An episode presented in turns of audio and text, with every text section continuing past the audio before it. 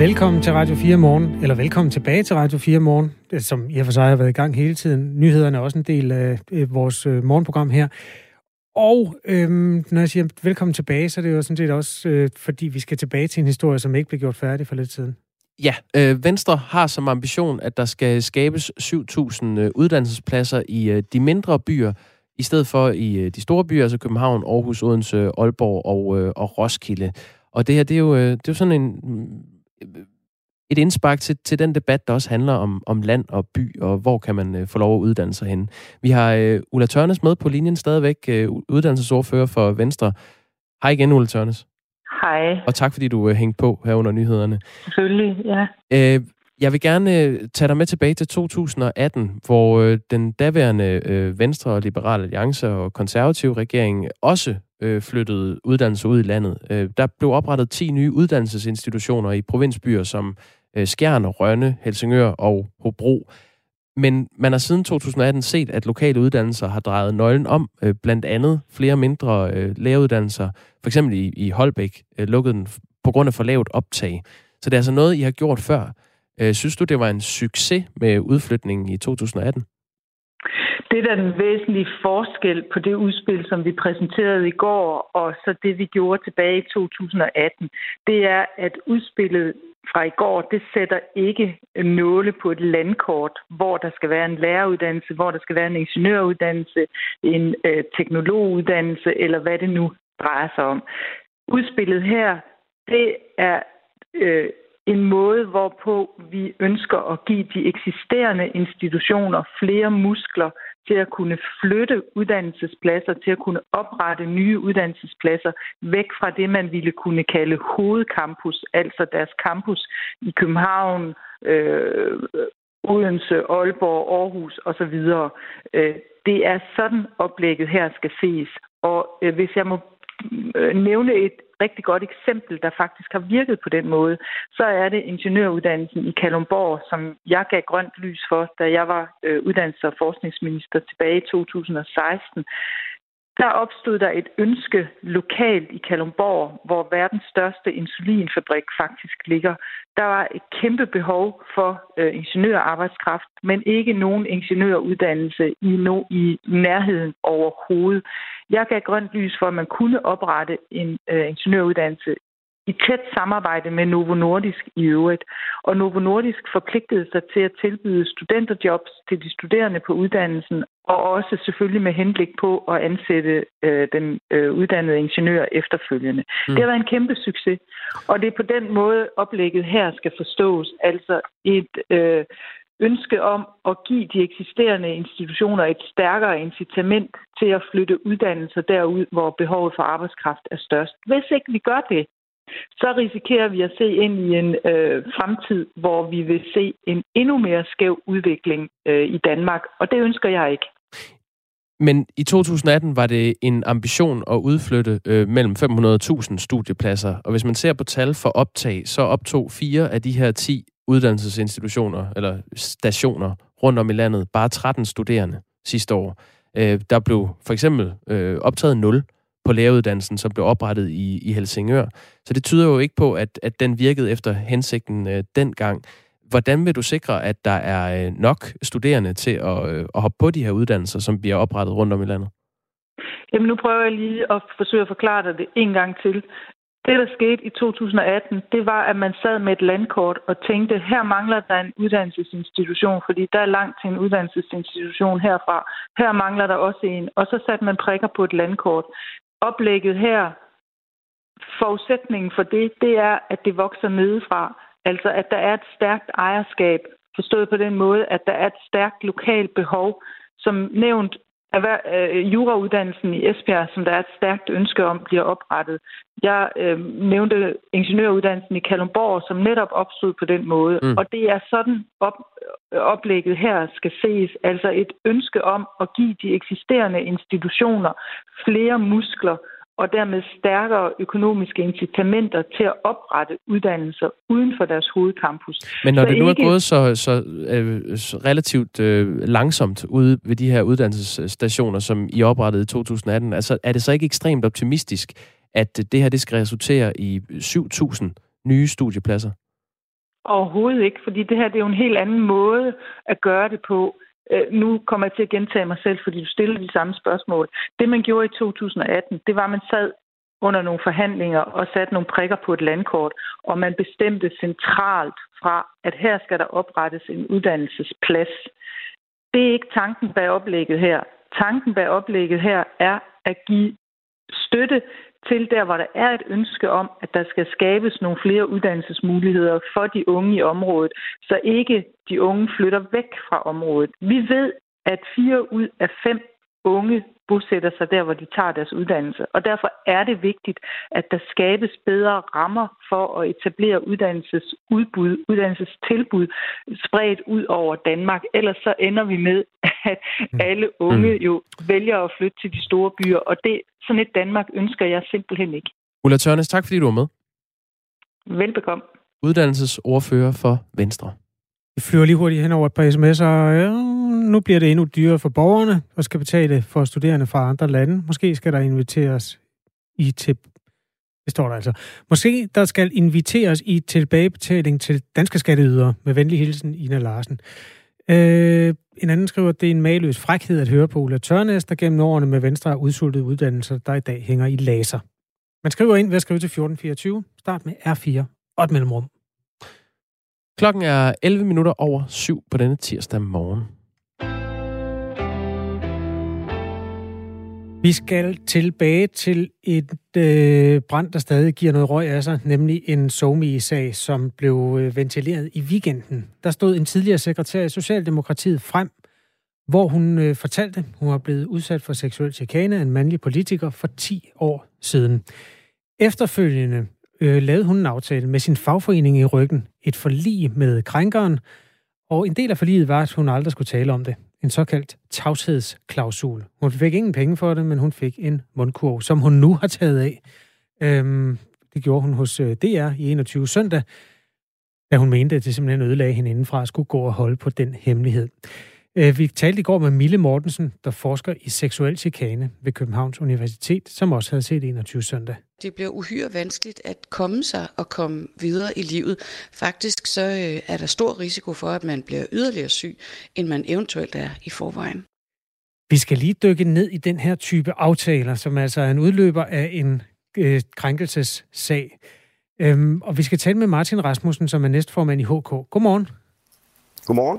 Øh, HK er jo den fagforening, som dengang hjalp vedkommende med at indgå en tavshedsklausul. Og det er jo ikke konkret om den sag, du skal øh, tale, for det, det kan du så ikke. Men du kan i hvert fald tale om det principielle i sådan en tavshedsklausul. Øh, om det har ændret sig de sidste 10 år. Altså, vil, vil man, kunne ind, vil man med HK i ryggen indgå sådan en øh, aftale i dag, hvor en kvinde bliver pålagt, at hun aldrig nogensinde må tale om det, det, den krænkelse, der har fundet sted? Altså, det er jo svært at, at bare sige nej til. Øh, det, man skal vide, det er, at tiderne har ændret sig. Altså, fra 10 til 15 år siden, øh, der var det meget naturligt at have sådan nogle klausuler. Det var rigtig svært at få kvinder til at stå frem øh, i sager. Øh, der var rigtig mange, der gerne ville videre, uden nogen skulle vide, hvad, hvad der var sket. Øh, og der var selvfølgelig masser af arbejdsgiver, som, som ikke ønskede, at det blev officielt, at der havde været sager om seksuelle krænkelser. Erstatningerne Men... var små, jamen, erstatningerne var små for 10-15 øh, år siden. I dag, hvor kvinder øh, meget øh, bedre står frem, øh, og at vi også er blevet bevidste om, hvad de her klausuler har betydet for nogle af kvinderne, der indgår vi helst ikke de her klausuler. Men, men, men det er bare vigtigt at sige, at der, var, der er stor forskel på i dag og dengang. Ja, okay. Det, det, er jo, øh, det gælder jo alle steder i det her øh, krænkelsesfelt. Man kan sige, at der er sket meget på 15 år. Har du overblik over, hvor mange tavshedsklausuler fagforeningen HK har været med til at indgå de sidste 15 år i krænkelsesager? Nej, fordi det er jo så udfordringen ved, at vi, hvad hedder det, at øh, hvis det er en tavshedsklausul, så kommer den jo ikke øh, videre. Altså så, så ligger der jo et stykke papir imellem de parter, der har siddet og forhandlet den, og så har man ikke noget register på det. Jeg siger lige øh, hvis til mennesker, der hører ud af tavshedsklausul for første gang, at det er altså et forlig om en øh, sag, hvor de to parter bliver enige om, at man ikke må tale om sagen mere. En ren tavshedsklausul forhindrer fuldstændig den krænkede i at fortælle om sagen, også til familie og venner. Og sådan en kan altså laves fuldstændig uden tidsbegrænsning. Og, og det er derfor, vi taler med, øh, med dig, Martin Rasmussen, som næstformand i HK. Når du så siger, at man ikke kan sige klart nej til, at man vil lave sådan en aftale i dag, hvad kunne der nogensinde være af fordele for en krænket i ikke at må tale om den krænkelse, vedkommende har været ude for? Jamen, der kan jo være flere, eller flere ting. Altså, der, der er i hvert fald primært to ting. Det ene kan være, hvis, at, øh, hvis den erstatning, som man, hvad hedder det, som man får stillet i udsigt, hvis den har sådan en størrelse, der gør, at, øh, at man vælger at sige, her, her vil jeg godt, øh, her vil jeg godt gøre det, fordi at, at jeg får så stor en erstatning, som jeg alligevel ikke vil kunne få i, i retssagen. Og der skal man jo vide, at en retssag kører halvanden til to år, hvor der bliver vivlet op i, i sådan en sag. Så det, det kan jo godt være den ene grund. Så kan der være en, så kan der være en grund af personlige årsager, fordi det er hårdt øh, at køre de her sager. Så der kan simpelthen være nogen, der vurderer, at de har ikke cyklen til at skal køre sådan en, øh, en sag eller der kan, kan være andre personlige ting involveret i, i den krænkelsessag, der har været, man ikke ønsker, der skal, der skal komme frem. Men, men der skal meget til i dag for os, for at vil lave de klausuler. Okay. Jeg har lige et klip mere med Mille Mortensen, som vi talte med i går. Mille Mortensen forsker blandt andet i seksuel chikane. Hun sidder ved Københavns Universitet, Universitet Institut for Psykologi, og øhm, hun sagde sådan her i bred forstand om de her klausuler. Med de 20 års erfaring, jeg har i det her felt, der har det ikke nogen fordel for den, der oplever sig krænket. Hun mener slet ikke, det har nogen fordele. Øh, kan man gøre noget for at afskaffe dem? Eller mener du, de stadig har en gang på jord? Ja, fordi jeg synes, at det er, jeg synes, at det bliver for hårdt konkluderet. Jeg, jeg kender Mille og bruger, vi bruger selv Mille i HK. Øh, jeg kan sagtens forstå, hun øh, konkluderer, som hun gør, ud fra sådan et forskningsmæssigt synspunkt. Men øh, hvis du sidder og har en forhandling, og, øh, og du sidder med en, og det er jo også det, der var for 10-15 år siden, altså når folk sidder i, i, i det her forhandlingslokale, og måske simpelthen på det tidspunkt ikke kan overskue øh, og skal køre videre med en sag, så er det jo også svært at tvinge folk til at gøre det. Så der kan altså simpelthen være øh, eller gange, hvor man bliver nødt til at, at lave sådan en klausul af hensyn til den enkelte. Nu ved vi bare i dag, og det, det indgår i vores rådgivning, nu ved vi jo bare i dag, at det her så også kan give et psykisk efterspil øh, bagefter, altså man skal være opmærksom på. Men lige når du sidder i forhandlingen, så skal jeg hele til at sige, så har folk måske været gennem et halvt års seksuel krænkelse, de er psykisk øh, nedslidt, vi har måske været ude og give med psykologer, så er de, hvad hedder det, så står de altså på et punkt, hvor, hvor øh, der har de måske nogle gange bare behov for at komme væk, og så kan klausulen måske være den eneste årsag til, at, øh, at man laver et forlig. Okay. Martin Rasmussen, øh, jeg har lige et enkelt eller to spørgsmål tilbage. Jeg skal bede dig om at være en lille smule forsigtig med din mikrofon. Den rasler lidt, øhm, og det, ja. så, så deler vi raslelydene med hele Danmark. Det behøves vi ikke. Øhm, den sag, altså nu skal du ikke konkret forholde dig til, hvad der er sket i den der sag, men det, der står tilbage, er altså en kvinde, der fik en undskyldning og ikke nogen erstatning, men en tavshedsklausul. Det er noget, der ligger tilbage i tiden. Altså, hvis man anskuer det sådan ovenfra, lyder det som et meget lille udbytte af en sag. Øh, kunne det ske igen? Ja, nu det er jo svært at svare på det spørgsmål, uden at gå konkret ind i den sag, fordi ja, det kan man jo gisne om. Men øh, hvad hedder det? Øh, jeg vil du ikke nok gøre det, det være... fordi jeg forstår simpelthen ikke, øh, hvordan man kan altså, få nul ud af det, andet end at der er en person, der siger undskyld, og man så øh, omvendt æder den fornedrelse, at man ikke må tale om et, øh, en krænkelse, der er sket. Altså, det er, jo, det er jo ikke en god handel, hun har indgået lyder det til.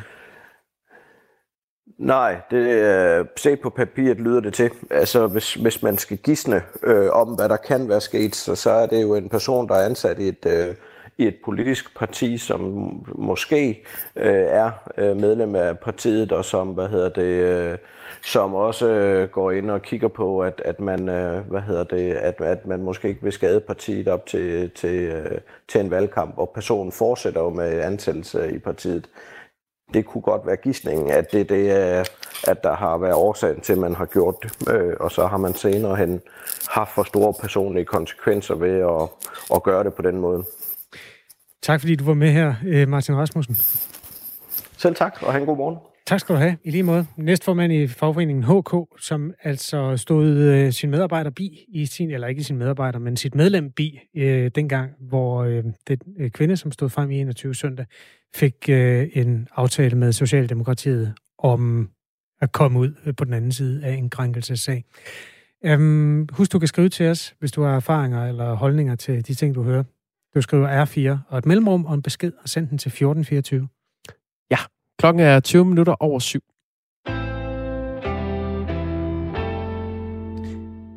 Der er færre unge, der øh, begynder at ryge cigaretter. Men til gengæld er der flere, der øh, bruger nikotinprodukter som øh, for eksempel tykke tobak og nikotinposer, som øh, minder ret meget om snus. Det viser en undersøgelse fra kræftens bekæmpelse. Vi har talt med øh, flere butikskæder øh, her på Radio 4. Vi har talt med øh, Salling Selling Group, vi har talt med Coop, vi har talt med 7-Eleven, og de bekræfter, at de oplever en stigning i salget af de her produkter. Coop oplyser, at de har oplevet en fordobling i salget af produkterne sidste år, sammenlignet med året før. Prisen på nikotinposer er meget lav sammenlignet med andre øh, tobaksprodukter. I flere kiosker koster to pakker med 20 nikotinposer 35 kroner. Og de er billige, fordi der ikke er afgifter på produktet, fordi produktet ikke indeholder tobak, men bare nikotin. Liselotte Blikst er sundhedsordfører for Dansk Folkeparti. Godmorgen. Godmorgen. Godmorgen. Der var en lytter, der skrev til os tidligere, at når vi beskæftigede os med nikotinposer, så skulle vi ringe til dig. Så det var heldigt, mm. at vi havde en aftale øh, om det. Skal der være afgifter på nikotinposer, synes du? Nej, det mener jeg ikke. Hvorfor jeg ikke? synes faktisk, det er et øh, godt alternativ for dem, der vil øh, stoppe med at ryge. Lige så vel som der er andre nikotinprodukter, man kan bruge. Og nikotinprodukter er ikke til, øh, øh, kan være lovligt til at købe for dem, der er under 18 år. Øh, hvilket også øh, kommer ind som lov nu her 1. april. Så øh, indtil videre, så har unge jo kunne købe det, men øh, fra 1. april, så, øh, så bliver det forbudt. Hvordan ved du, at nikotinposer hjælper øh, unge væk fra cigaretterne? Øh, jeg ved, det hjælper voksne mennesker væk fra cigaretterne. Jeg kender rigtig mange, som er gået fra cigaretter til, øh, til nikotinposer, og som faktisk har gjort, at de kommer af med deres nikotintrang, og derved også holde op med at ryge. Øh, og det er der også undersøgelser, der er, og vi kan også se det fra Sverige og Norge. Øh, vi har rigtig mange, øh, der bruger øh, snus i Sverige og Norge, også via nikotinposer. Og øh, der ser vi netop, at der er ikke lige så mange ryger som i Danmark, selvom der er cigaretter faktisk er billigere i Sverige. Det lyder som om, at du øh, faktisk øh, er sådan relativt stor tilhænger af de her nikotinposer. Ja, jeg synes, det er helt fint med, at der er andre end øh, måder at øh, få nikotin på, end via tygummi eller andet, som øh, kommer fra øh, medicinalvarer øh, fabrikanter, som er tilladt. Men lige så snart vi får andre nikotinprodukter på gaden, så øh, skal de nærmest øh, øh, i samme bås som cigaretter, og det er jo noget pjat. Men hvis de er så gode til at få folk til at, øh, at droppe smøgerne, øh, hvorfor så egentlig ikke gøre dem billigere, nikotinposerne? Nej, altså, øh, vi er henne i et sted, hvor øh, vi synes, at, øh, at den pris, der ligger på nikotinposer, den er ok. Jeg synes ikke, altså, mig, at du siger, at man kan få to pakker for 35. Det lyder godt nok. Ikke de priser, jeg har set. Øh, jeg ved, at der er rigtig mange danskere, der bestiller dem i Sverige, fordi det er billigere i Sverige at købe dem. Synes du, Øh, det, vi synes du, det lyder dyrt? Altså to pakker med 20 poser til 35 kroner? Nej, jeg siger, det har jeg ikke set, den pris i Danmark. Øh, Jeg har set andre priser på dem. Nå, hvad, hvad for nogle priser ved- har du set? Ja, det ved jeg ikke endnu. Men altså, jeg ved, der er flere, der køber dem i Sverige, så er de billigere. Øh, så derfor så, øh, så kan jeg ikke se, øh, om hverken det ene eller det andet. Altså, jeg synes det her med, at man hele tiden skal hætte folk, der tager et eller andet produkt, som gør, at de faktisk føler, at der er kvalitet i deres liv. De er over 18 år. Altså, vi skal altså ikke- ikke have et samfund, hvor andre folk skal bestemme, hvad jeg øh, gider følge i mig, så længe jeg ikke skader dig. Men, men du holder fast i, at nikotinposer, de øh, får folk til at, at kvitte cigaretterne. Og det er en god ting. Ja, det, ja, det holder jeg fast i. Ja. Ja. Charlotte Pisinger er professor i øh, tobaksforebyggelse på Frederiksberg Hospital. Lad os lige høre, hvad hun siger om det. Så for det første har vi ikke øh, nogen undersøgelser, der viser, at de er gået over til de her produkter. Øh, tværtimod er der nogle undersøgelser, der tyder på, at øh, dem, der bruger de her produkter, det er unge, der ellers ikke vil være begyndt at ryge. Charlotte Pisinger professor i tobaksforebyggelse på Frederiksberg Hospital. Hun siger altså, at der er ikke nogen øh, undersøgelser, der peger på, at øh, de her nikotinprodukter får folk til at stoppe med at ryge. Øh, tværtimod så får det øh, nogen, der ikke havde tænkt sig at ryge, til at blive afhængige af nikotin. Er det undersøgelser, der er forkerte?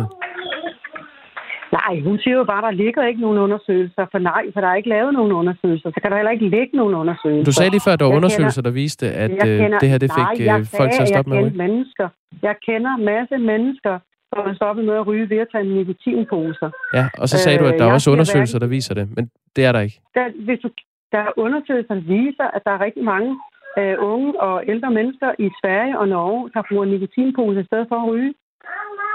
Fordi de bruger meget mere nikotin end i Danmark, og det er dem, vi hele tiden skal måle os med. Så øh, altså, Så du mener, Øh, at, øh, og- at Charlotte Pisinger her, den, øh, faktisk Danmarks første professor i tobaksforebyggelse på Frederiksberg Hospital, hun tager fejl, når hun siger, at der ikke er nogen undersøgelser, du der viser det. Hun, hun, er, hun er så meget inde i og skal forbyde alt, øh, hvad hedder nikotin, så hun er, øh, ja, har ret til at sige hvad som helst. Sorry. Altså, øh, jeg stoler ikke så meget på øh, nogle af de ting, hun øh, kommer med. Er det, det er vi da nødt til lige at, at dvæle lidt ved. Hvorfor, hvorfor stoler du ikke på hendes øh, faglighed? Fordi der er kun én, øh, en øh, agenda i, i det her. Det er, at øh, hun skal have alt, hvad det hedder, øh, cigaretter og hvad der ligner øh, væk, før hun er tilfreds. Altså, det er... Ja, altså, man skulle ikke tro, det er voksne mennesker, øh, vi taler om, som faktisk kan få lov til at vælge, hvad man øh, prøver i munden. Men øh, hun, ja, det ved, hun er jo professor i tobaks øh, forebyggelse. Ja. Øhm, det, jeg tror Ja, ikke, hun fantastisk. sådan det stedet lyver om, at der ikke findes undersøgelser på, på området. Men tror du, hun gør det? Nej, men, altså, vi arbejder faktisk på, hvor mange af de her ting frem, som øh, man øh, forbøjler øh, danskerne, fordi man kommer med undersøgelser, som, som øh, ikke er valide. Man, øh, man fortæller ikke, hvad der er, er korrekt, men man ændrer mange gange også på alderskriterier og så videre. Men øh, Nå. det stiller vi en del spørgsmål til over for minister og så videre. Det er jo, det er jo Fordi, videnskabelig øh, uredelighed, du, du anklager Charlotte Pisinger for. Det siger jeg ikke. Jeg siger, at der er nogle undersøgelser, som man ikke, eller som man ændrer, så man øh, får et falsk billede af det. Okay, hold nu op, altså. Nå, okay. Nå, men øh, øh, at der ændre, ændre tal, så man får et, øh, et andet, øh, en anden konklusion, end den man ellers ville få, det er, da, det er jo ikke Ja. videnskabeligt redeligt. Nå, øh, du må godt sende os de her norske og svenske undersøgelser, du, øh, du refererer til, Liselotte Bækst. Det kan vi tale om jeg bagefter. har godt nok ikke tid til. Jeg har en coronakrise, som vi arbejder på. Jeg har vinterferie i øjeblikket. Okay. Så hvis du vil have noget, så, så søg det selv, ikke? Jamen, det er jo det, jeg har gjort ved at tale med en professor i tobaksforebyggelse. Men ved du hvad, Ja. lad os, det skal ikke skille os ad. Lad os lige prøve at høre fra to drenge, som øh, bruger de her nikotinposer. Det er Mikkel Mm. Schmidt og Bastian Holm på 21 og 22 år. Øhm, lad os lige høre, hvad de sagde til vores reporter Oscar Leo Mathisen. Der er ikke noget, der er fedt ved det. Det er jo bare, at man er afhængig, så man kan jo ikke, man kan jo ikke stoppe. Så det er ligesom... Det er et socialt stof. Ja. Det starter jo med, at man tager det sammen. Og så det sidder, hyggeligt at sidde der med en del en pakke snus, og... Fordi så får man sådan en nikotinvirkning ud af det. Ja, lige præcis. Så bliver det til en afhængighed. Så kan man ikke slippe det igen. Så hvad er det, jamen, hvad er det, de giver jer? Altså, tag det. Det er en afslappende følelse. Ja. Hvad, hvad betaler I for... Øh, Det er jo lige pludselig sat ned. Betal, før betalte jeg 55, og nu koster det så 40 kroner. Hvis en pakke nu koster 60 kroner om, Ja, så, om noget så, tid, hvad så? så vil jeg stoppe. Helt sikkert. Det vil, det vil simpelthen være for meget til, at jeg ligesom kunne følge med. Jeg vil nok til sommer, men der går jeg også ned på SU til at læse. Altså de her to øh, drenge, Mikkel og, og Bastian på 21 og 22 år, de vil altså gerne stoppe med, med nikotinposer, Liselotte Blikst. Hvordan vil du hjælpe dem med det? Øh, hvorfor, hvorfor skal jeg hjælpe dem med det? Nå, men de siger, at hvis man sætter prisen op, så vil de, så vil de for eksempel stoppe med det. De kunne egentlig godt tænke sig at ja, stoppe ja, altså, hvis de vil stoppe, så må de jo stoppe. Altså, hvorfor skal jeg hjælpe dem med at stoppe? Kan du se nogen positive effekter ved at øh, hæve prisen på nikotinposer? Men, altså, jeg går ikke ud og siger, at der er en positiv effekt. Altså, hvad folk gør, kan jeg jo ikke blande mig i. Og, altså, vi har rigeligt, som staten blander sig i, i forhold til, hvad man indtager. Øh, så det her med, at fordi der er nogen, der er begyndt at blive afhængige, skal vi så også øh, gøre noget for, at folk bliver afhængige af cola eller noget andet? Nå, jeg Er det, er det også fint for dig, at, øh, at folk er afhængige af cigaretter? Ja, det må de være fuldstændig selv om. Tak fordi du var med, Folk- Liselotte Blikst. Ja, tak skal du have. Sundhedsordfører. Ja tak, i lige måde. Altså, øh, ordfører for sundhed for øh, Dansk Folkeparti. Vi tager lige øh, fire sekunder, hvor vi ikke øh, siger noget. Husk, at du kan skrive sms'er til øh, Radio 4 morgen. Det har Brian gjort. Han skriver, en pose kan indeholde nikotin svarende til 11-12 cigaretter. Er det okay, at unge kan købe dem i kiosken? Spørger Brian øh, ud i luften. Retorisk. Øhm, Ja, vores egen sundhed. Jeg holder med Lise Lotte. Undersøgelser viser, at sandsynligheden er 60% større for dem, som anvender nikotinprodukter sammenlignet med dem, der får snyd og placebo. Står der i en sms. Ja, ved du hvad? Det er det, vi øh, lige nåede nu, fordi nu skal vi give plads til Dagmar Iben Østergaard. Der er nyheder på Radio 4. Klokken er halv otte.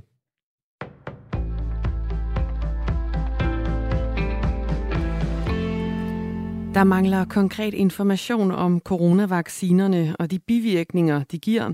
Det mener Danny Pedersen, pædagog og omsorgsmedhjælper i Roskilde Kommune, der i sidste uge fik første stik med AstraZeneca-vaccinen. Og 10 timer senere der fik han influenza-lignende bivirkninger. Det var feber, koldsved, ømmeled og muskler. Det overraskede mig, at, at symptomerne var øh, så voldsomme. Og der er altså for mange og for forvirrende informationer, siger han til Radio 4 morgen. Så det er måske mere et, et, øhm, et problem, der, at, at der har været for mange informationer frem for en enkel og simpel information. Lyt med i Radio 4 morgen klokken kvart i syv, hvor vi spørger Lægemiddelstyrelsen, om de mener, der er nok information om bivirkningerne. Inklusion af elever med specielle behov i folkeskolen er den laveste i ni år. De seneste fem år er antallet af skoleelever i specialtilbud vokset med 3.000, og samtidig så er det samlede antal skoleelever faldet med mere end 20.000, skriver Jyllandsposten. Anne Philipsen fortæller. For næsten 10 år siden indledte et bredt politisk flertal ellers en kamp for, at flere børn med specielle behov skulle gå i almindelige skoleklasser. Det virkede i nogle år, og man nåede næsten et mål om at inkludere 96 procent af alle elever. Men nu er man tilbage ved samme niveau som for 10 år siden. I seneste skoleår var 94,4 procent af eleverne inkluderet. Ifølge Lone Hedegaard Sørensen, der er lektor på Danmarks Pædagogiske Universitet ved Aarhus Universitet, så skyldes det især, at lærerne kom til at stå alene med opgaven. Lærerne blev sendt på kurser, men de fik aldrig konkrete redskaber til at håndtere hverdagen, siger hun. Det blev afgørende, at lærerne ofte kom til at stå alene uden ekstra hjælp i timerne. At inkludere for eksempel fem elever, når du står alene i en klasse med 28 elever, det er ganske enkelt for stor en opgave, lyder det fra Lone Hedegaard Sørensen. Og undervisningsminister Pernille rosenkrantz teil hun ønsker ikke at kommentere udviklingen i andelen af elever i specialtilbud over for Jyllandsposten. Amerikanske kongresmedlemmer vil nedsætte en uafhængig undersøgelseskommission, der skal gennemgå angrebet mod kongressen i januar. Det siger formanden for repræsentanternes hus, demokraten Nancy Pelosi. Ifølge Pelosi skal kommissionen også se på politiets indsats. Fem mennesker omkom under urolighederne, heriblandt en politibetjent. Og Trump han blev stillet for en rigsret for sin rolle i urolighederne, men blev frikendt ved en afstemning i senatet i weekenden. Selvom der bliver ryddet sne og saltet over hele landet, er der stadig risiko for glatte veje her til morgen. Det fortæller vagthavende ved Vejdirektoratet Mette Nedergaard. Ifølge den vagthavende har der været flere færdselsuheld i Københavnsområdet, og flere politikredse de advarer også på Twitter om glatfører og opfordrer altså til at køre forsigtigt. Og vi tager en vejrudsigt her til slut. Der bliver meldt om skyde vejr med både dis og stedvis tåge, og i løbet af eftermiddagen så kommer der udbredt nedbør fra sydvest, mest som regn, men i de nordlige og i de østlige egne kan det stedvis lande som slud eller sne. Temperaturerne de lander mellem frysepunktet og 4 graders varme. Kigger vi frem mod i aften og i nat, så starter det skyde med regn og dis, og stedvis tåge i Nordjylland dog sne eller slud. Og temperaturerne her, de lander mellem frysepunktet og 4 graders varme også. Det var nyhederne her på Radio 4 med Dagmar Eben Østergaard.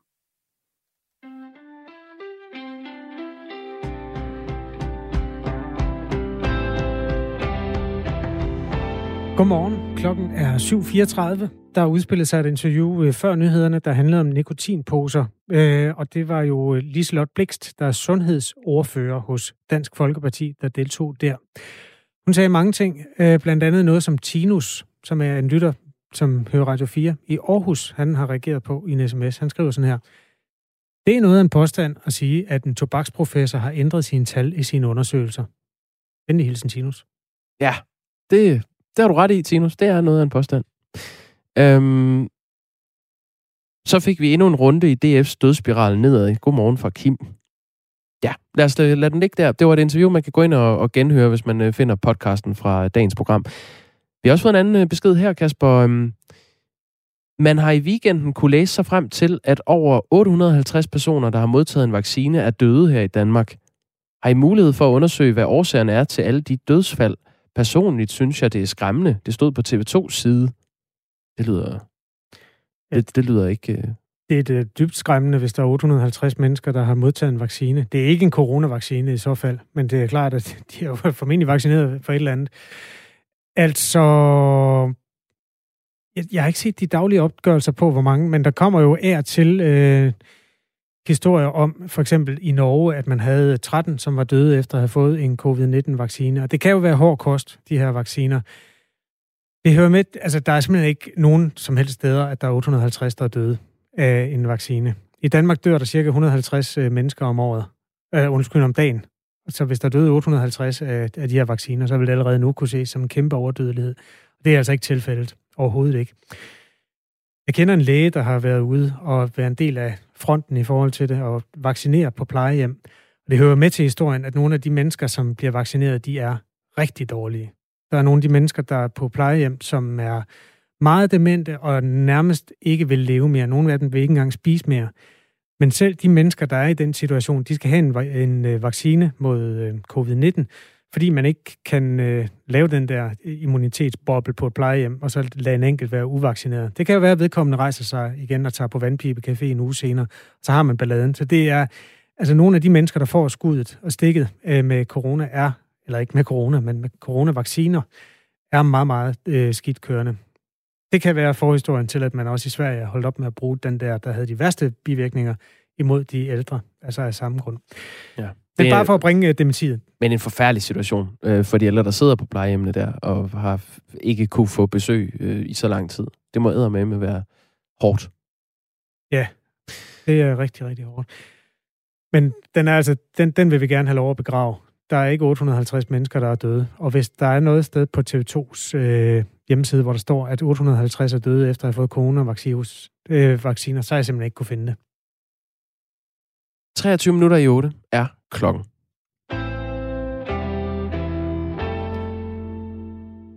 Og nu skal det handle om den danske natur, som øh, skrænter, og mange arter er ligefrem ved at uddø. Derfor så skal vi have mere vild natur i Danmark. Det har regeringen og dens øh, støttepartier besluttet. Over de næste fire år vil de etablere 15 nye naturnationalparker over hele kongeriget, store arealer, som skal hegnes ind, så naturen og de vilde dyr kan få øh, frit løb og frit spil. I fredags var der deadline for at komme med kommentarer, øh, idéer, øh, holdninger til, hvad rammerne skal være for de her nye parker, som altså kommer til at fylde store naturområder i, øh, i Danmark. Og Miljøminister Lea Wermelin har modtaget masser af indspark for planerne om at indhegne og udsætte de her store øh, vilde dyr, deler altså vandene. Vi skal lige høre et kort klip fra en øh, debat, vi havde her i Radio 4 morgen i fredags, om øh, mere plads til naturen betyder mindre plads til os mennesker. Og det er Mogens Kirkeby, som er bestyrelsesmedlem i øh, DGI, og Rune Engelbrecht Larsen, som er forfatter og naturdebattør, man hører. Jamen, det er et problem, hvis vi hegner skoven ind og udsætter store dyr, så bliver det en hverdag øh, for mange mennesker, hvor der er stærkt begrænsede muligheder for at bruge skoven. Og for enkelte grupper, der bliver det praktisk umuligt. Det er jo totalt og trådende misinformation, det vi står her og hører på. Der er ingen noget af den friluftsaktivitet, der foregår, der ikke kan foregå. Ja, der er, lad os bare sige, ikke enighed mellem øh, altså Mogens Kirkeby, som er bestyrelsesmedlem i DGI, og Rune Engelbrecht Larsen, som er forfatter og, og naturdebattør. Så nu vil vi lige prøve at finde hoved og hale i øh, den her debat sammen med dig, øh, Carsten Rabeck. Godmorgen. Godmorgen. Professor i biodiversitet og leder af Center for Makroøkologi, Evolution og Klima. Den er altså endt i et øh, verbalt slagsmål, den her øh, debat om naturnationalparkerne. Øh, hvem, hvem der har patent på den vilde natur? Øh, lad os lige prøve at begynde med det der begreb vild natur. Hvad, hvad er vild natur for dig? Ja, vild natur for mig er, at øh, man skaber nogle rammevilkår øh, på nogle områder, hvor naturen får lov til at være sig selv og passe sig selv. Øhm, det er ikke det samme som, at man ikke kan have rekreativ øh, udfoldelser inden for det samme område. Øh, så vild natur er, øh, som vi kender det fra udlandet, at der er områder, hvor naturen har førsteret, og hvor de naturlige processer fungerer, og mennesker kan komme og, og bruge den, være i den, se på den og nyde den. Så øh, for at sikre biodiversiteten i, øh, i Danmark, så skal naturen altså have mere plads, øh, lyder det. Og blandt andet i de her 15 nye naturnationalparker, hvor regeringen og den støttepartier så siger, at de, vil, de ønsker at genskabe den vilde natur ved hjælp af store græsne dyr. Øh, det kan være bisoner eller elge, vildsvin, øh, hjortevildt øh, osv. Så skal de her parker så hegnes ind, for at de store dyr ikke løber væk. Carsten Rabeck, altså professor i, i biodiversitet, det er jo den her beslutning om at indhegne store naturarealer, som har skabt stor debat og modstand blandt øh, frilufts- og idrætsfolk. Du forsker i, hvordan vi bedst sikrer biodiversiteten. Er, er store indhegnede naturområder med vilde dyr den bedste måde at få mere biodiversitet på? Øh, nej, det er det ikke. Øh, den bedste måde, og det er sådan set også det, som det ligger op til, det er at, øh, at sikre nogle store arealer, sammenhængende arealer til naturen. Det er det, som vi i forskningsrapporterne har anbefalet, og det er også det, som de internationale forskningsrapporter anbefaler, og det er det, EU har lavet en biodiversitetsstrategi på. Det er at udlægge pladsareal til naturen. Øh, det er ikke, øh, det er ikke EU's biodiversitet biodiversitetsstrategi, at man skal lave store hegn og, og græsser.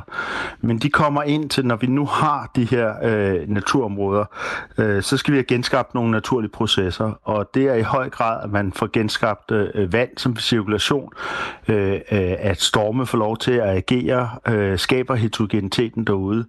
Øh, så det er det, man skal gøre for de her store sammenhængende områder. Og så kan man overveje som en del af redskabet øh, at øh, sætte store græsser ud også, fordi der mangler store græsser derude. Det der spørgsmålet, det er, øh, hvor meget de mangler, hvad de gør, øh, hvor meget de koster i forhold til den natur, man får på pengene, og om øh, den måde, man gør det på, skaber unødvendige øh, øh, konflikter. Så man kan sige, at hele rewilding har ligesom gået ind og taget en af de ting, man kan gøre, og gjort den til hovedløsningen. Og det er der ikke nogen videnskabelig konsensus om, eller anbefalinger om, øh, fra, fra, fra de øh, videnskabelige konsensusrapporter, som FN, øh, FN og EU arbejder med. Men vi har ligesom i Danmark fået kædet en af tiltagene, øh, store græsser og bag øh, store hegn med som sådan en, det skal der være. Øh, og det er der ikke enighed om blandt forskerne heller, at det er nødvendigt. Det lyder også lidt som om, du øh, ikke helt er, er enig i, øh, i den tilgang til det, øh, Carsten Rabeck. Du, du er professor i biodiversitet, så det er jo interessant at høre. Hvad synes du om, at, øh, at regeringen og støttepartierne altså over de næste fire år vil etablere 15 nye naturnationalparker på den her måde? Har dem ind, så naturen og de vilde dyr kan få frit løb? Ja, altså hvis du startede før du sagde hegnet ind, så vil jeg sige, og det har jeg også været at sige, at det vi får med urørt skov og med udlægning af store øh, naturnationalparker er det største løft i mange, mange årtier til den danske natur. Og det er så nu, at, øh, at vi skal sidde og se på, hvordan skal det så implementeres. Og der er der altså vind, vand og ild er enormt nem at implementere. Og så kan man øh, begynde også at lege med at, at sætte græsser ud. Og der mangler græsser derude, så, øh, så altså man kunne sagtens øh, sætte nogle græsser ud, som vi ved har en positiv effekt. Når du det siger er, græsser, øh, ja, ja. Det store græsser, det er arter som for eksempel øh, køer. Vi, vi mangler ur vildvoksen, det er vildsvin, så har vi øh, alt for få og unaturligt lave bestanden af kronhjort. Øh, det er ligesom de hovedgræsarter, øh, der er derude. Men det, der er i rewildingen, det er, at der er nogen, der ønsker meget mere eksotiske dyr. Øh, elefanter har været på bordet, næsehorn har været på bordet. Så begynder vi at bevæge os over i lidt dyreparker og store hegn, og effekterne af det ved vi ikke. Det, der i høj grad bliver diskuteret i øjeblikket, det er for eksempel bison og, og hest. Øhm, og meget af det her er drevet af, at, øh, at de gør jo selvfølgelig noget derude, men spørgsmålet er, hvad, hvad de gør.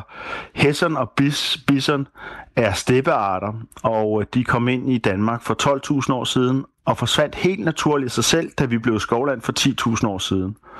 De har aldrig eksisteret på for eksempel Sjælland, og derfor kunne man godt overveje om, hvor nødvendigt er det for naturen, hvor naturligt er det for naturen, at sætte et stort hegn op og sætte bison og hest ind i en skov, de steppearter, i et område, hvor de faktisk ikke har været før.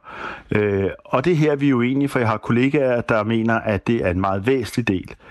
Øh, så der er stor uenighed om effekterne af det. Vi er også øh, uenige om, øh, hvad effekterne er for eksempel af heste. Heste kan være rigtig øh, gode til at tage sig af den næringsstofsbelastning, der er med uønsket opvækst, og de græsser ned. Men heste bag hegn er ikke særlig naturligt, for heste fra naturens side ville flytte sig over store områder. Og derved er der en risiko for, at heste bag hegn og især hvis de bliver for mange, hvad de typisk gør i de her projekter, så græsser de ned, og det kan have negative biodiversitetskonsekvenser. I New Forest i England, hvor ja. man har haft mange, mange årtier med hestebærhegn, der har de biologer, der følger det for Bournemouth uh, University, har opgjort, at cirka 200 lokale arter er forsvundet som uh, i en sammenhæng med for kraftig nedgræsning fra, fra, fra heste. Og det er bare for at sige, at den her fix med, at der skal være hegn og dyr, den er ikke så lige til. Der er meget vi ikke ved, og der er stor faglig uenighed, uenighed. Og man kunne snakke, man kunne diskutere om, at når det også skaber konflikter, øh, skulle vi så gøre det nogle steder og få erfaringerne frem for at rulle den helt store løsning ud over det hele. Nu, nu siger og du... Og af dyr ja. også. Carsten Rabeck, du, du siger selv, at, at der ikke er enighed i faglige kredse, og øh, for en god ordens skyld vil jeg lige spille et, et kort klip med en, øh, en af dine kollegaer, en professor på Aarhus Universitet, der hedder Jens Christian Svending, som øh, medvirkede her i programmet i fredags. Han mener, at de store dyr er helt afgørende for at sikre biodiversiteten. En stor del af den danske, de danske arter, de er afhængige af, hvad skal man sige, lys, lysåben natur, for eksempel skovenge, skovkanter, og det får du kun, hvis du har store græsser i naturen. Også i den, i den nuværende naturforvaltning i Danmark, så er, er store græsser og græsning helt centralt for at opretholde biodiversiteten. Og, det, og vi er nødt til at have de funktioner ude i, i de her naturnationalparker, ellers så kommer vi til at miste en masse biodiversitet. Så har vi i hvert fald fået øh, uenigheden på, på banen her. Ja, men, men, men må jeg godt... Øh, jeg er enig i det, Jens Christian siger, der i hvor uenigheden er, det er, hvad er det for nogle græsser, der skal ud, og hvor meget. Og jeg har nævnt, at det, der mangler derude, det er køer, og det er vildsvin, og det er kronhjort. Og det Jens Christian gerne vil have ud, det er bison og heste og el og andre ting. Og mm. det er der, vandene skilles, hvor jeg siger, jamen de er forsvundet helt af sig selv, derfor kan dansk natur ikke være afhængig af dem. Men vi er enige om, at græsning er en positiv ting, men det kommer an på, hvad det skal være for nogle dyr. Og der er vi jo enige om, hvilke dyr, der giver hvilke effekter. Paul skriver ind, øh, Carsten Rabeck, mens vi taler med dig. Øh, vildsvin, spørgsmålstegn, spørgsmålstegn, spørgsmålstegn. Troede man var bange for svinepest? Jamen, det er, det er dansk landbrug også. Men nu ser jeg øh, biologisk på det, og jeg sidder ikke og siger, at vi skal gøre det. Jeg siger, det der mangler for den danske biodiversitet, det er de arter, der da Danmark blev skovland, som vi tabte. Og det er især uroksen, og det er vildsvinet, og vi havde rigtig mange kronhjort. Og det er derfor, jeg siger, hvis vi skal tage vare på den biodiversitet, der er derude nu, så er det især køer, vildsvin og øh, flere kronhjorte. De er ret klumpet fordelt i Danmark. Og så kommer der jo så nogle andre overvejelser. Det er, at man kan være bange for, for at få svinepesten ind med vildsvinene. Og det er jo nogle overvejelser, man burde tage med ved. Bisserne, som vi slæber ud øh, nogle steder i Danmark, er generelt overbefæstet med leverigter, øh, som gør dem ret svagelige, og de her leverigter, de springer på alt med, øh, med klove. Så der er også nogle sygdomselementer, man skal øh, tage vare på og håndtere øh, omkring de her ting. Og så er det selvfølgelig nogle beslutninger. Men forskellen mm. på de her dyr handler også om hegnene. Altså er det et lille hegn, øh, som kan holde de arter inde, som jeg siger, eller hvis vi skal have, have, altså, have de store arter, så kommer vi op i et meget stort hegn, og så bliver det også meget dyrt, og så risikerer vi, at de midler, som vi nu afsætter til at få mere plads til naturen, der er en stor del af det, der kommer til at blive brugt til at uh, sætte store hegn op og, og holde store hegn ved lige, og det er mm. dyrt.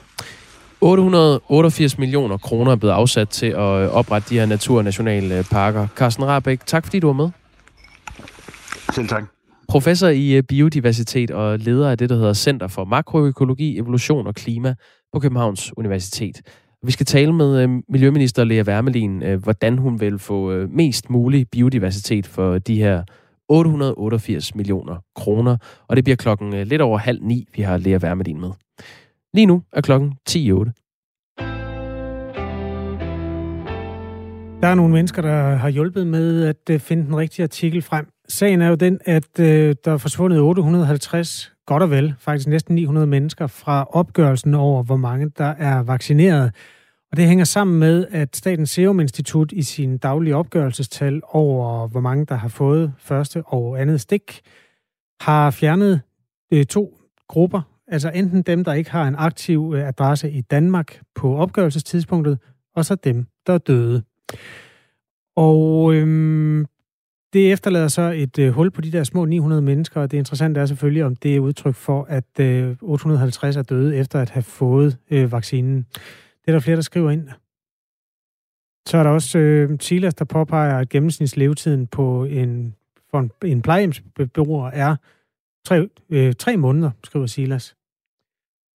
Øh, og, det, og det kan være med til at forklare, at man ikke øh, holder længe efter, man har fået en øh, vaccine. Øh, lige der er du nu lidt på gyngende grund, Silas. Ifølge ældresagen lever man små tre år i gennemsnit, som plejehjemsbeboer betragtet. Og ja. Det er jo en betragtelig forskel. Det må man sige. Alt det her, det riser jeg op for at øh, for det første holde øh, lidt øh, den grydekår, for det andet, fordi vi faktisk skal se nærmere på øh, AstraZeneca-vaccinen, som jo har givet væsentlige bivirkninger til nogle af de sundhedsfolk, der har fået den. Den kigger vi på nu. Det er jo frontlinjepersonale, som det hedder så fint, rundt omkring i landet, der får tilbudt vaccinen fra AstraZeneca. Det, der skete i weekenden, var, at Region Nordjylland øh, meddelte, at man skruer ned for antallet af ansatte, der bliver vaccineret på samme tid, fordi det viser sig, at øh, bivirkningerne fører til en del sygemeldinger af sundhedsansatte i regionen. Vi har tidligere på morgenen talt med en øh, mand, der hedder Danny Pedersen. Han er ansat på et bosted, ikke i Region Nordjylland dog, men på Roskildeegnen, men han kan i hvert fald bekræfte, at han fik det skidt efter at have fået et øh, skud med AstraZenecas vaccine. Jeg har nok manglet nogle mere konkrete og, og faste informationer at forholde øh, mig til. Måske, måske en, en lidt større klarhed om, øh, hvad, hvad er det for en virus, jeg får, og, og hvad, hvad er bivirkningerne, hvad kan jeg forvente? For eksempel også det her med, at at jeg var nødt til at sygemelde mig for mit arbejde. Jeg, jeg har måske mere fået et indtryk af, at, at bivirkningerne de vil grænse sig til, at man måske bare oplever lidt ubehag. Det sagde altså Danny Pedersen, ansat på et øh, bosted, som har fået første skud for fire dage siden af AstraZenecas vaccine. Nu skal vi tale med Thomas Dybro Lundorf, der er kommunikationschef i Lægemiddelstyrelsen. Godmorgen. Godmorgen. Hvad er din reaktion på øh, den her implicite kritik, øh, Thomas Dybro øh, Lundorf, altså en mand, der ikke føler sig tilstrækkeligt informeret om de bivirkninger, der er ved den vaccine, han skulle tage som en del af øh, forberedelserne til sit øh, job? Jamen det er, at, øh, at det er godt, at vi har sådan nogen som jer, blandt andet i pressen, tak. hvor at vi kan øh, vende den her slags ting, tage dem op og og informere om, hvad det er for nogle bivirkninger, som, øh, som er konstateret i forsøgene forud for godkendelserne, fordi det er jo nogle bivirkninger, som, øh, som er velkendte. Det, han var meget i tvivl om, det var, hvem han skulle tale med, da de indtraf, fordi han havde hørt om øh, nogle af dem, og der har jo været oplyst om øh, bivirkninger hele tiden. Der er bivirkninger ved vacciner, men han fik jo sådan, øh, altså han var ikke beredt på, at han ville øh, blive syg, og simpelthen skulle sygemelde sig. Synes du, at han øh, burde have opfanget den her information i, i, i pressen indtil videre? Nej, altså jeg skal bestemt ikke gøre mig øh, til herover, hvad, hvad, hvad han burde eller, eller ikke burde. Men øh, vi øh, informerer jo på alle mulige kanaler, øh, øh, både via pressen og sociale medier og, og hjemmesider og øh, pjæser og samarbejder med Sundhedsstyrelsen om at komme ud til, øh, i alle øh, ender af, af og kanter af landet. Øhm, men altså, det garanterer selvfølgelig ikke, at man lige, når man står op, tjekker Lægemiddelstyrelsens hjemmeside som det første, man gør, eller, eller man lige er ops på, øh, på de informationsmaterialer, der hænger rundt omkring. Så nej, jeg skal ikke øh, klandre nogen for noget som helst. Jeg skal bare sige, at det er nogle, nogle bivirkninger nu, når vi øh, har den her anledning i hvert fald, nu når vi er igennem til øh, igennem øh, øh via jer at så er det nogle bivirkninger, som øh, er kendte, og, og man kan godt regne med, at øh, nogle af os, som skal vaccineres, vil få øh, lette øh, til moderate bivirkninger, og, og nogle af dem, nogle af de bivirkninger vil være, være feber, eller febertilstand. Hmm. Thomas Dybro Lundorf, øh, du går klart og tydeligt igennem, men der er lidt raslen med din mikrofon. Hvis du har mulighed for at holde den en anelse mere stille, så tror jeg, det vil være øh, godt for lyden. Øh, jeg spørger lige, hvordan registrerer I bivirkninger eller andre oplevelser med vaccinerne i dag? Det er jo meget nye vacciner, som er ved at holde øje med.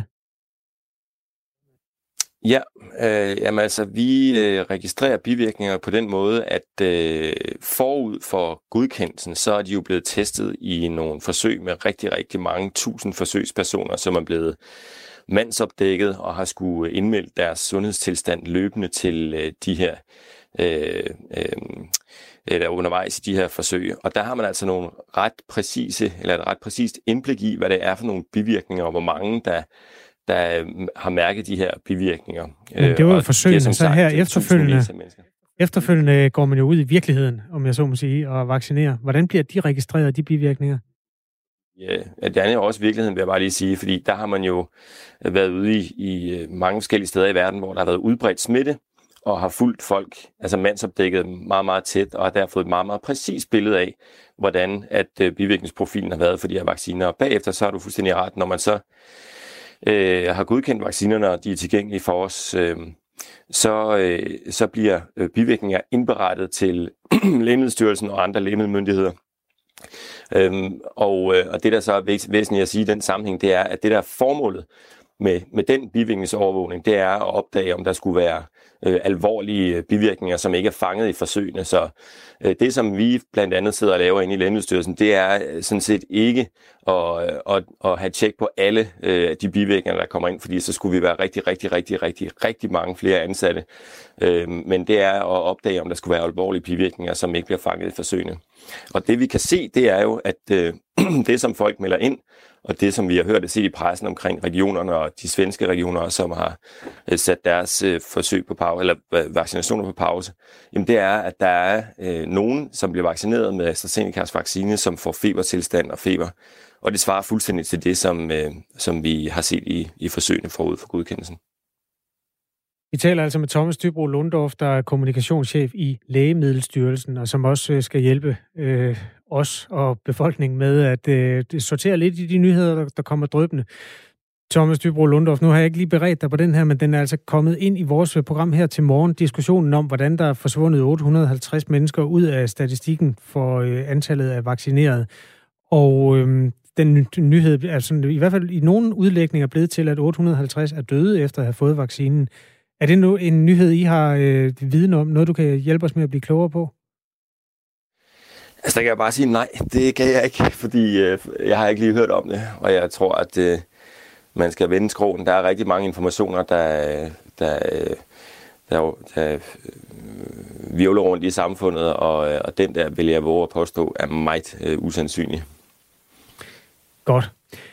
Øh, er der nogen yderligere bekymringer? Altså nu er der i nyhedsstrømmen været en del historier om AstraZenecas vaccine, og man har i Nordjylland måttet tage bestik af, at der var så mange, der fik øh, bivirkninger, at det, der simpelthen ikke var plads til alle de sygemeldinger på en gang, og man har måttet smøre dem lidt tyndere ud, de her vacciner. Er der nogen steder, hvor I i Lægemiddelstyrelsen har revideret jeres opfattelse af AstraZenecas vacciner? Øh, nej, altså nu skal vi jo, nu har vi først taget hul på vaccinationerne, og, øh, og, og der vil vi selvfølgelig kigge på de bivirkninger, som bliver indberettet til os. Vi har første status, som vi melder ud med i forhold til AstraZeneca-vaccinen på torsdag, øh, så der vil vi selvfølgelig se, om der er noget, som øh, vi har lagt mærke til, som øh, ændrer i, i, i vores opfattelse. Men indtil videre, så synes vi egentlig, det flugter ret godt med, med de status, eller med de data, som øh, ligger til grund for godkendelsen. Vores lytter Jon følger med i, hvad der sker i Sverige, og han skriver, at de pausede jo vaccinationen, øh, fordi andelen af bivirkninger oversteg det forventede. Øhm, kan du forklare, hvordan det kan være i Sverige, at man ser anderledes på det? Har du et bud på det, Thomas Dybro Lundorf? Ja, men det kommer også lidt an på, hvem man spørger, øh, og det er det, man skal holde tungen lige i munden, øh, fordi at øh, det europæiske medicinalagentur har sådan set øh, øh, også set på sagerne. Og indtil videre, altså nu må vi jo se på det, vores rolle som lægemiddelmyndigheder, det er jo også at overvåge de her vacciner og se på, hvad, hvad det er for nogle ind, eller bivirkninger, der bliver indberettet. Og om det er anderledes end det, som øh, udgangspunktet har været. Men udmeldingen fra det europæiske medicinalagentur er også, at det er øh, at det, som vi har fået, fået ind, og det, som vi har hørt, det er på linje med, med, øh, med den bivirkningsprofil, som AstraZeneca har haft. Men som sagt, vi holder øje. Tak fordi du var med her. Thomas Dybro Lundorf er altså kommunikationschef i Lægemiddelstyrelsen. Og sms'erne i øvrigt, de er kommet ind på 1424. Tak til Jon og de mange andre, som har skrevet ind. Husk at starte med R4 og et mellemrum. Ja, og tak til HC, der skriver, husk lige at nævne, at vaccinen er midlertidigt godkendt. Du lytter til Radio 4 morgen